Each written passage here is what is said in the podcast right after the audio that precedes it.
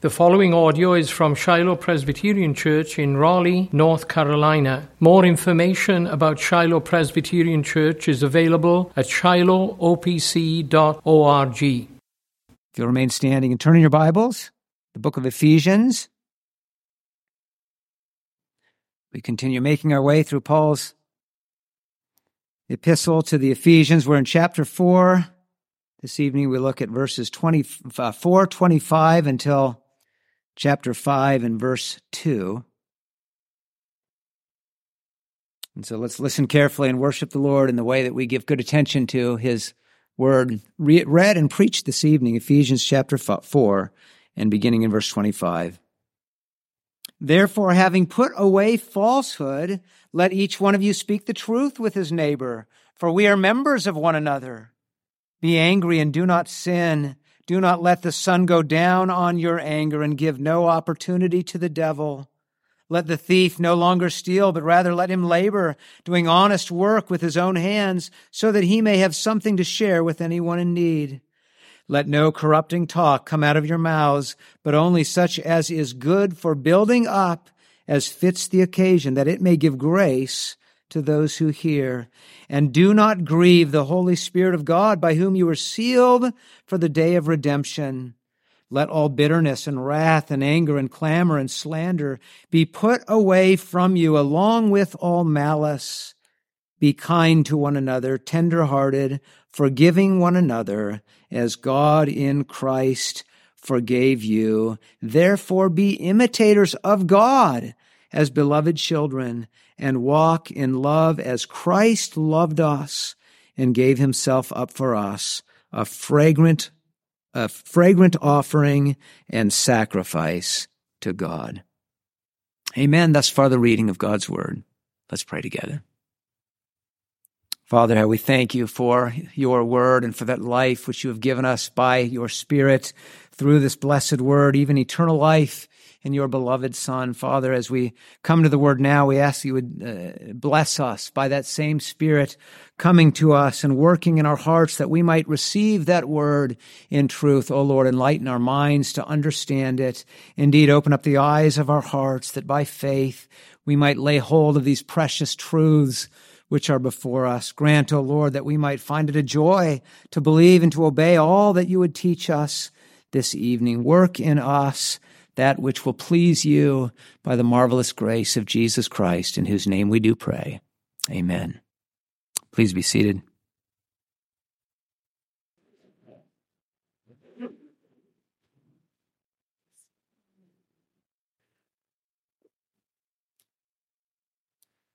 Well, dear Christian, I wonder uh, how much time you spent picking out the clothing that you were going to wear to church on this Lord's Day. How much time did you spend in front of the mirror making sure that it looked just right? I imagine for some of you it's probably, probably not much time at all. Others maybe spend a bit more time thinking about that. And I'm not saying it's, it's right or wrong whether you do or you don't, but we are all called to think uh, very deeply about that spiritual clothing that we are put, putting on.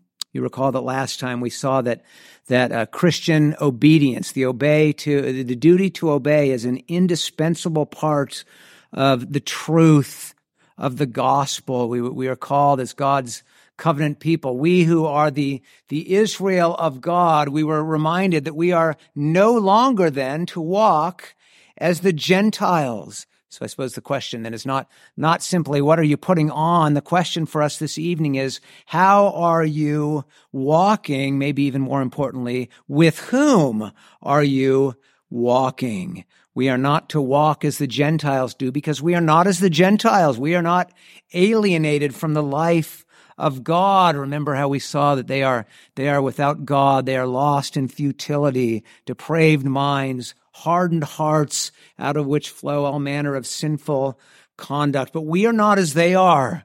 We are Christ learners by the Spirit. We, we, we, we were reminded that we are being recreated after the image of God by the Spirit in knowledge, righteousness, and holiness, created after the image of the God with whom we are called to walk.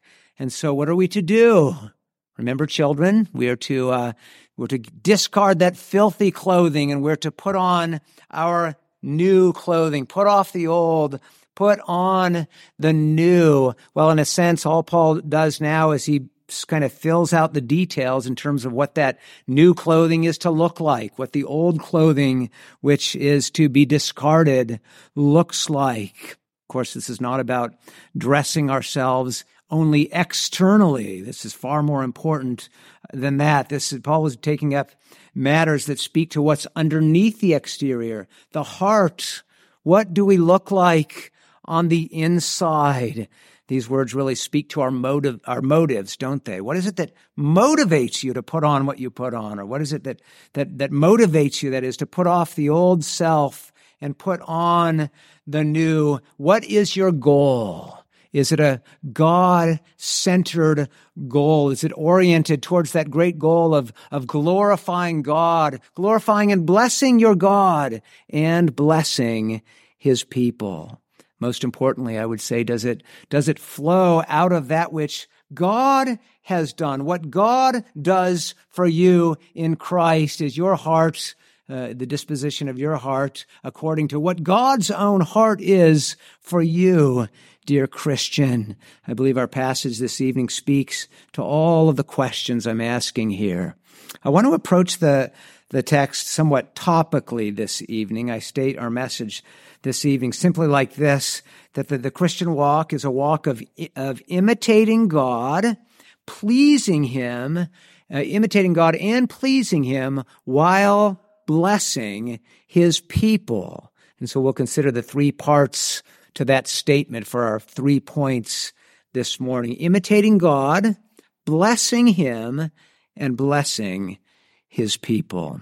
So let's jump into it there. Consider first then how the Christian walk is a walk of imitating God. Imitating God. I have two subpoints for this first point. The first is that, that God is love. And secondly, that God has shown us that love in the cross of Jesus Christ.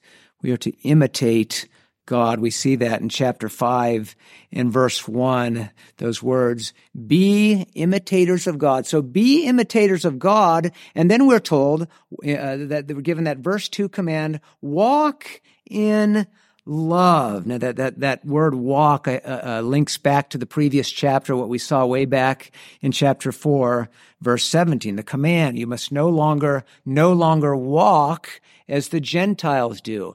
Don't walk as the Gentiles, but walk in love. I think we can say that this entire section really is about, uh, is all about God imitation. It's all about how to walk.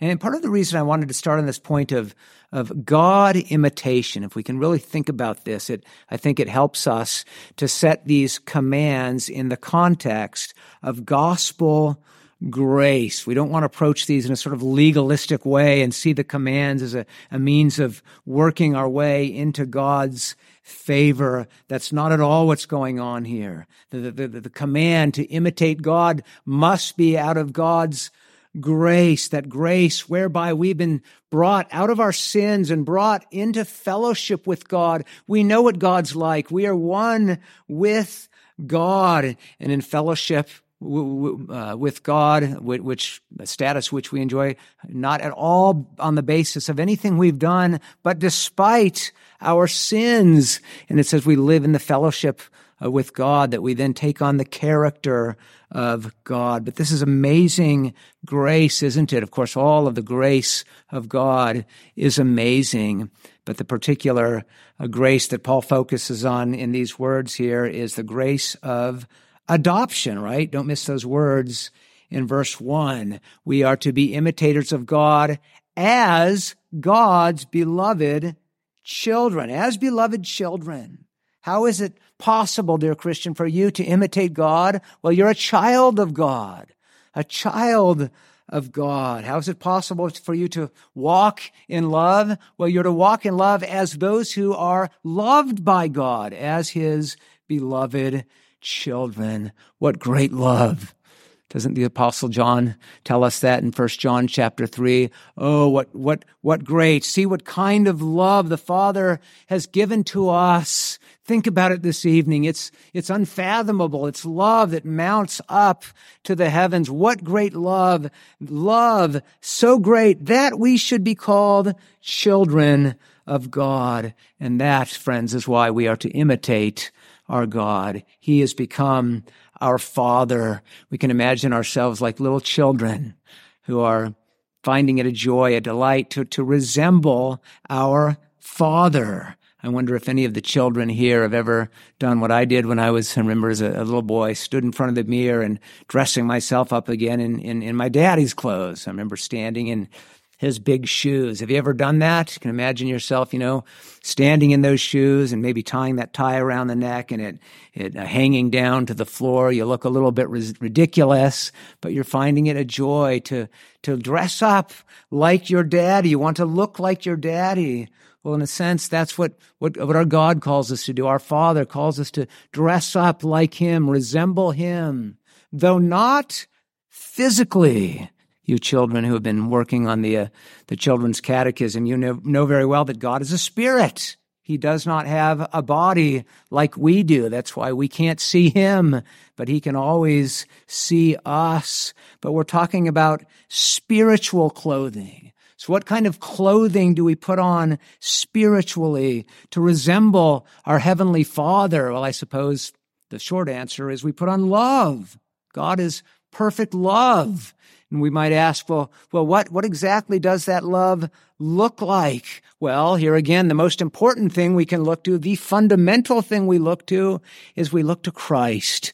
We look to the cross. That's our second subpoint for our first point, that God's perfect love is demonstrated at the cross. Uh, 5 2 says, walk in love as Christ loved us and gave himself up for us. And so God imitation, then first and foremost, we need to see that God imitation is Christ imitation. If you back up a few verses to, to 432, what does it say? Be kind to one another, tenderhearted, forgiving one another, as God in Christ forgave you. It's true that that God is not a, is God is a spirit. We cannot see God. But in Christ, we remember that God became true man and God showed that perfect love in laying down his life for us so that we might be forgiven. Just think on that.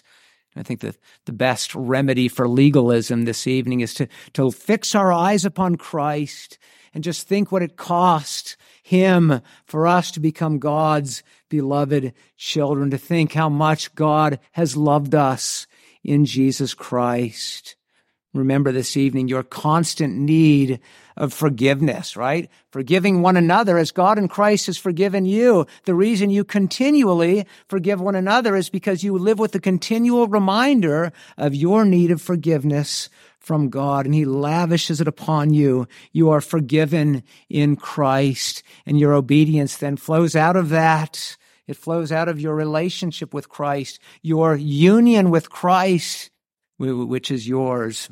It's out of that new life that you walk in newness of life, living his life. And so the clothing you put on then is, is Christ himself. We are to, to clothe ourselves with Christ. In fact, Paul writes that, doesn't he, in Romans chapter 13, verse 14. But we might ask, what does Christ clothing look like? Well, I think he really spells that out for us, doesn't he? Look up at, at, at uh, chapter 4, verse 25. I think here's Paul, he's, he's given the command, put off the old, put on the new. And then he gets very specific about just what is the old and the new. Verse 25 says, then having put away falsehood, let each one of you speak the truth with his neighbor. So there's the old, put off falsehood, put on truth. The reason I had a cite where what we did this evening from the Heidelberg Catechism is, is because this command to, to, to study and preach and teach pointedly the Ten Commandments is because I think we see that done for us in Paul's epistle, particularly here. I think the putting off of the falsehood, putting on the truth is sort of an exposition of the ninth commandment, isn't it? About not bearing false testimony, obedience to God's law. The commandments is God imitation. The law is a revelation of God's own character. The verses before us this evening focus on largely the ninth, but also I think the sixth and the eighth commandments. Verse 26 says, Be angry and do not sin. Do not let the sun go down on your anger. Here again, we're, we're putting off and we're putting on. What are we putting off? Sinful anger, unrighteous anger, we put on the opposite of that. I suppose, you know, there's a anger that is legitimate, good anger. It's good for us to be angry about sin as we see it, and we deal with that. But we ought to be angry only as our Lord was angry, with righteous anger. But there we have the sixth commandment. You shall not murder, unrighteous anger towards a person. It really is a, a cause of murder. It's murder in the heart. We see the eighth commandment. You shall not steal. Verse 28. Let the thief no longer steal, but rather let him labor doing honest work with his own hands so that he may have something to share with anyone in need. We put off stealing. We put on giving, generosity, working so that we might have something to give. And then verse 29, I think, brings out more ninth commandment exposition, the use of the tongue. Let no corrupting talk come out of your mouths, but only such as is good for building up as fits the occasion, that it may give grace to those who hear. So put off corrupt speech and put on godly speech, edifying speech. And then as we jump down to verse 31, we see, I think, the, the sixth and the ninth commandments kind of come together as one. Let all bitterness and wrath and anger and clamor and slander be put away from you along with all malice. Put those things off, you see. And what, what are we to put on by way of replacing those things? Be kind to one another, tender hearted, God imitation. What is God like? God is kind. God is tender hearted. And I think that word tender hearted is a, a, a, great word, a particularly helpful word on which to meditate as we think about God imitation because it speaks to the heart, doesn't it? Again, God imitation is, it's not about external conduct. It's not about what's on the outside. It's about the heart, the motives, the desires. What is your heart like this evening, brothers and sisters? What is your heart like first and foremost towards the Lord? That's such a good question to ask as we, we move from our first point to our second point about the Christian walk. It's a walk of God imitation and it's a walk of pleasing God, walking with a desire to please the Lord. Two subpoints for the second point. A life of pleasing God involves not grieving his spirit and then offering him worship. So first, not grieving God's spirit. Let's think about that command we see in verse 30 there. Do not grieve the Holy Spirit of God. Don't grieve the Spirit of God. We might stop and ask ourselves, which of the Ten Commandments is that command an exposition of? What would we say? Maybe the first commandment, right? No other gods. I really think those words kind of speak to, to all of the commandments of God. If you think about it, the, the, the Holy Spirit, God has given us His Holy Spirit in order to sanctify us and conform us to all of the obedience of God's commandments, or really to conform us to Christ in His obedience to all of God's law. Now, as, as we see that, that verse continues, what, what we see here, what we learn, we're reminded of wonderfully is that, that true believers, every true believer has been sealed with the Spirit of God, with His Holy Spirit until the day of our redemption. Uh, that means, I believe, that that the Holy Spirit preserves us, the Spirit guards us and keeps us in Christ until the day of our redemption, until the day when our redemption is complete and we receive the, the fullness of our inheritance in glory. Now, until that day, that the Holy Spirit is at work to sanctify us, make us more holy. But, but, true believers can, as we well know, we can act contrary. We can act against the work of the Spirit. Indeed, that is what we do every time we sin. Praise God that when we do sin, if we're truly in Christ, it doesn't mean that the Holy Spirit leaves us. No, He, He preserves us. He continues to preserve us. But we know one thing that He does do. He grieves. He grieves over our sin. And so we're commanded here, don't cause the Holy Spirit to grieve. Just think about that, brothers and sisters. To think that when we sin, we cause the Holy Spirit to grieve, that ought, not to cause us to grieve to the extent that such does not cause us to grieve, something's not right spiritually, right? Blessed are those who mourn. We ought to mourn over our sin and mourn over it particularly because we know how much it hurts our God. His spirit grieves. We, we need to, I think, grow in, in, in terms of what it means to be tenderhearted toward the Spirit. May your heart and my heart be broken unto Christ a bit more fully this evening as we, as we think about that. But speaking of the heart, those words do not grieve the spirit. The wonderful thing about those words is the way they, they reveal the, the heart of God, don't they? Why is it that God is himself so grieved when we sin? Of course, God is rightly zealous for his own glory. And when we, we fail to, we, we sin, we fall short of his glory. We fail to give him glory. And that's not right. But God is also grieved because of his love for us. You know, God, God, God is warm and tenderhearted towards us. God is not a God who is cold. He's not one who kind of gives us good gifts reluctantly, despite how he really feels about it, you know, with a, a grimace of disdain on his face, bitter resentment in his heart. No, God is a God whose, whose heart is pure and pure love, and he loves us, and he wants the best for us. And he knows that sin is not good for us. It hurts us just as it hurts him. And so that's why he grieves. He grieves indeed from the heart. And the obedience which he desires from us is obedience from the heart. He desires obedience that is not merely external. He desires truth within. He desires that we love him the way he loves us, and he loves us with all of his heart. Hearts that desire, desire not to grieve the Holy Spirit, but to please the Holy Spirit, to please God by the power of his Holy Spirit. And he desires that we desire to do, in so doing, to offer him worship. That's our second subpoint.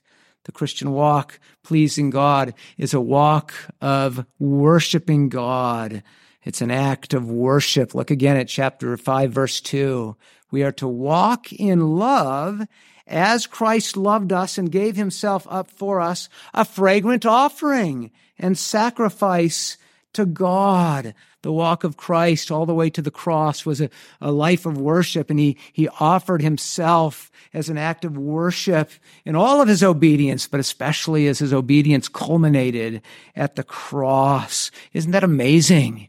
I suppose it's something of a, a mystery, something of a, a paradox there, because we know that on the other hand, it was at the cross where Jesus became the object of God's great displeasure. Even the wrath of God was on him as he was judging us for, for our, for our, uh, the sin, the judgment we deserve for our sins. And yet to think at the same time that this was the supreme act of worship with which God was well pleased, a fragrant offering indeed, a sacrifice to God. Note, by the way, how Christ so wonderfully fulfills the Old Testament typology, right? The reason that those, those Old Testament sacrifices were pleasing to God, a fragrant offering pleasing to God is because of the way they pointed forward to that pleasing obedience, the sacrifice of Christ, glorious, God pleasing obedience. Praise God for it. And it was obedience which, which was from the heart. What is it that motivated Christ? He obeyed for the purpose of glorifying God, pleasing Him. Uh, of course, ultimately, this was, this was God directed worship. But he also pleased God by loving us. It's wonderful the way we see in verse in five two both the the vertical as well as the horizontal dimension there, right? Walk in love as Christ loved us and gave himself up for us, a fragrant offering and sacrifice to God. And so, brothers and sisters, what is it then in this context? What is the worship which God desires that we give to Him? Obviously, God is pleased when we worship Him directly, even when we're all alone, right? But in this context, He desires us to worship Him, to bless Him by blessing His people. This is our last point this evening about the Christian walk. It's a walk of blessing God's people. I, I, once again I, I delineated two subpoints in my outline here, but we're going to treat it all together here. But blessing God's people, uh, we're called to bless God's people by loving one another with Christ's love and by building one another up in love and in unity. Loving each other with the love of Christ, building one another up in love and unity. Just think on that word unity earlier. I left, I left off the last part of, of, verse 25, but if you look at it there again, verse 25, it says, Therefore, having put away falsehood, let each one of you speak the truth with his neighbor. Why? For we are members of one another. You know, that, that, that command uh, flows out of our union with Christ as those who are in Christ. We're united with him and we're united to one another. We are members of one another. You know, we think about that, the, the, the golden rule, how we are to treat our neighbor, uh, neighbor, Leviticus 19:18, you shall love your neighbor as yourself. Well, if you're one with your neighbor, then you are loving yourself as you love your neighbor. What an important commandment that is, right? Jesus called that commandment second only to the great love the Lord your God with all that you are. First commandment. And isn't it beautiful again the way the we see the commandments, uh, the, the law of God in the life of the believer. Not only is it not to be cast aside, but it really is taken to a, a whole new level as we enjoy the fullness of God's revelation of His grace. Yes, this text wonderfully guards against legalism, but it also guards against any form of antinomianism. Uh, antinomianism meaning being anti-law. You know, we are, we are not law, uh, against the law as if the gospel is sort of a, a license to forget about the commandments and live in sin. These verses, I think, really make it clear that we have an even greater duty to keep the law given the fullness of, of the revelation of God's grace in the death and resurrection of Christ. Indeed, in this, this new covenant age, I think we can say that the, the, that the law, it takes on a newness as it's fulfilled in Christ, as it's fulfilled in Christ for us, and we receive it from the hand of Christ. We think about how the command to, to walk in love as Christ loved us, that really ought to call to mind, I think, the words of our Lord, where he says, A new commandment I give to you, that you love one another just as I have loved you. You are to love one another. John chapter 13, verse 34. The love that we show now is always patterned after the cross, the fullness of the revelation of God's love thereby brings a, a, greater duty, which we have to love one another with that love, with the power and the grace of Christ. We, we have the fullness of the Spirit. And where does the Spirit reside? But in our hearts. We're told that God's love has been poured into our hearts through the Holy Spirit who has been given to us. Romans chapter 5, verse 5. And yes, then that calls for loving according to the commandments we see in this text. Certainly calls for obedience to the ninth commandment, right? We're not to bear false witness because we have the Spirit, and the Spirit is the Spirit of truth. Ask yourself this question Has Christ lied to you? Did he lie to you when he went to the cross for you? Has he lied to you in saying, if you come to me, I will give you eternal life. You are mine. I am yours. You are mine forever and ever. Is it all a big lie? Of course not. Perish the thought. How then could you ever lie to your brothers and sisters with whom you've been united as members of Christ? Has Christ ever stolen from you? What does Paul say? Christ loved us and he gave. He didn't take. He gave himself for us. Indeed, he's, he's given us the Holy Spirit, the Holy Spirit assuring us that he will give us all that he has promised, even our full redemption, our inheritance in glory forever. How could we then turn around and go and steal? Steal from one another, do, doing the opposite. No, we're to do the opposite of stealing. Note again those words in verse 28. It is interesting there when Paul talks about the purpose of work. He doesn't even mention earning for yourself, right? Of course, that's a, a purpose. We have a duty to work so as to be able to provide for ourselves and certainly to provide for our families. But it's like, it's even more than that. It's like the, the, the thief has been transformed by the grace of Christ and now he's going to work out of a motive to get something so that he can do what? Give it away. We might think of Zacchaeus as the great example of this. Lord, I give all. I, I, was a, you know, a cheat, a tax collector who stole, but now I'm giving away all my possessions to the poor. That's the grace of Christ. That's the new life. Did Christ come to murder us?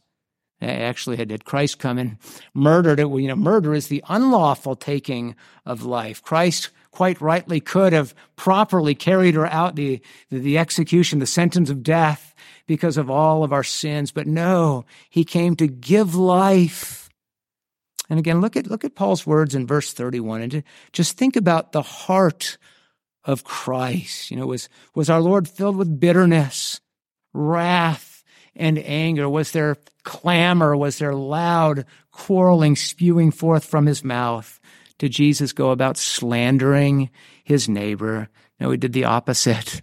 He, he went to the cross so that all of our faults could be covered over. We'd be covered over in his righteousness, our sins washed away. Of course not. And that's why there must be none of those things here Paul mentions among you. Put them off. Put on the new by the grace of Christ, that's our duty, brothers and sisters. We're to, we're to hold texts like this before us as we think of, of ourselves standing in front of the mirror, as it were, putting off the filthy, putting on the new, the clean. We're not, you know, looking at ourselves and saying, look at me. How do I look? But we're, we're humbling ourselves before the Lord and we're asking Him, how can I put on? How can I put in? How can I uh, be sanctified such that I can bless my brothers and my sisters. May my heart be filled with thoughts of love and of grace. My heart, you know, the thing about those words, tender hearted, be kind to one another, tender hearted, forgiving one another. They remind us, of course, that, that even, even the, the, forgiveness we extend, it should not simply be an outward act. You can be sort of annoyed. All right, fine. I forgive you when God forgives us. It's not that he's says the words, but he remains annoyed with us in his heart. No, he forgives from the heart. And that's the way we're to forgive one another from the heart. Words without corruption, that, uh, words that are, are calculated to, to love, to build up, to impart grace according to the particular occasion, grace to those who hear. That's what it is to clothe ourselves in Christ. To do anything less, to do otherwise, is to grieve the Spirit. But think on this, to think of that positively. To do that is to please the Spirit. God the Spirit. Just think about that. God the Spirit, the Spirit who is jealous for you, who, the one who grieves when you sin, the, the, the Spirit desires to bless your brothers and sisters, and He desires to bless them through you as you put on your spiritual clothing, even, even through your thoughts, certainly actions, words, and even your thoughts, because they move you to pray for your brothers and sisters. And just think about this. I'm going to just end on this. The command we see in verse 27 to give no opportunity to the devil. That follows Paul's words about not letting the sun go down on your anger. Of course, anger is very, very dangerous, isn't it? Or I should say, unresolved or anger that's not been dealt with. You leave anger not properly dealt with and you're, you're inviting the devil, you're giving the devil an opportunity to come in as he would love to do and wreak spiritual havoc. But let's turn that around and see this positively by dealing with sinful anger and indeed by doing all that we're commanded here in all of these ways, clothing ourselves with Christ. We have this powerful defense against the evil one. We're submitting to God. And what are we promised by James? Submit to God, resist the devil, and what will he do? He will flee from you as you draw near to God and he draws near to you and you're even clothed with him. We, we, we ought to see this as powerful, powerful armor. This is like that messianic armor, which we're going to learn about in uh, chapter six. Powerful, brothers and sisters. This is grace. Uh, take up the armor of God in this way. Clothe yourselves in these things. Fight the good fight of the faith. Put off the old, put on the new. Walk in love, and, walk, and you'll be walking in the newness of that new creation of which God has made you part in uniting you to Christ. May God give us grace to do just that. Let's pray together. Lord, these are wonderful commandments. These are indeed beautiful exposition of your law. And as we confessed earlier, these would only condemn us, but for the grace of Christ. How we praise you for the one who died that our sins would be forgiven. How we praise you for the one whose spirit is, is transforming us, conforming us in, into the image of our Savior. And so, Lord, do that work in us more and more. Father, help us, we pray, to fix our eyes upon Christ and to see in his life, his death, uh, his resurrection, uh, to, to see in him our new life with all of its power to forsake the devil as we trust in you. Help us then, Lord God, indeed, to live righteous lives in obedience to your commandments. Help us indeed to clothe ourselves in him and to love you as we love one another with your love. So, Lord God, may we indeed resemble you, our Heavenly Father. May we shine as your beloved children for your glory in Jesus Christ in whose name we do pray. Amen.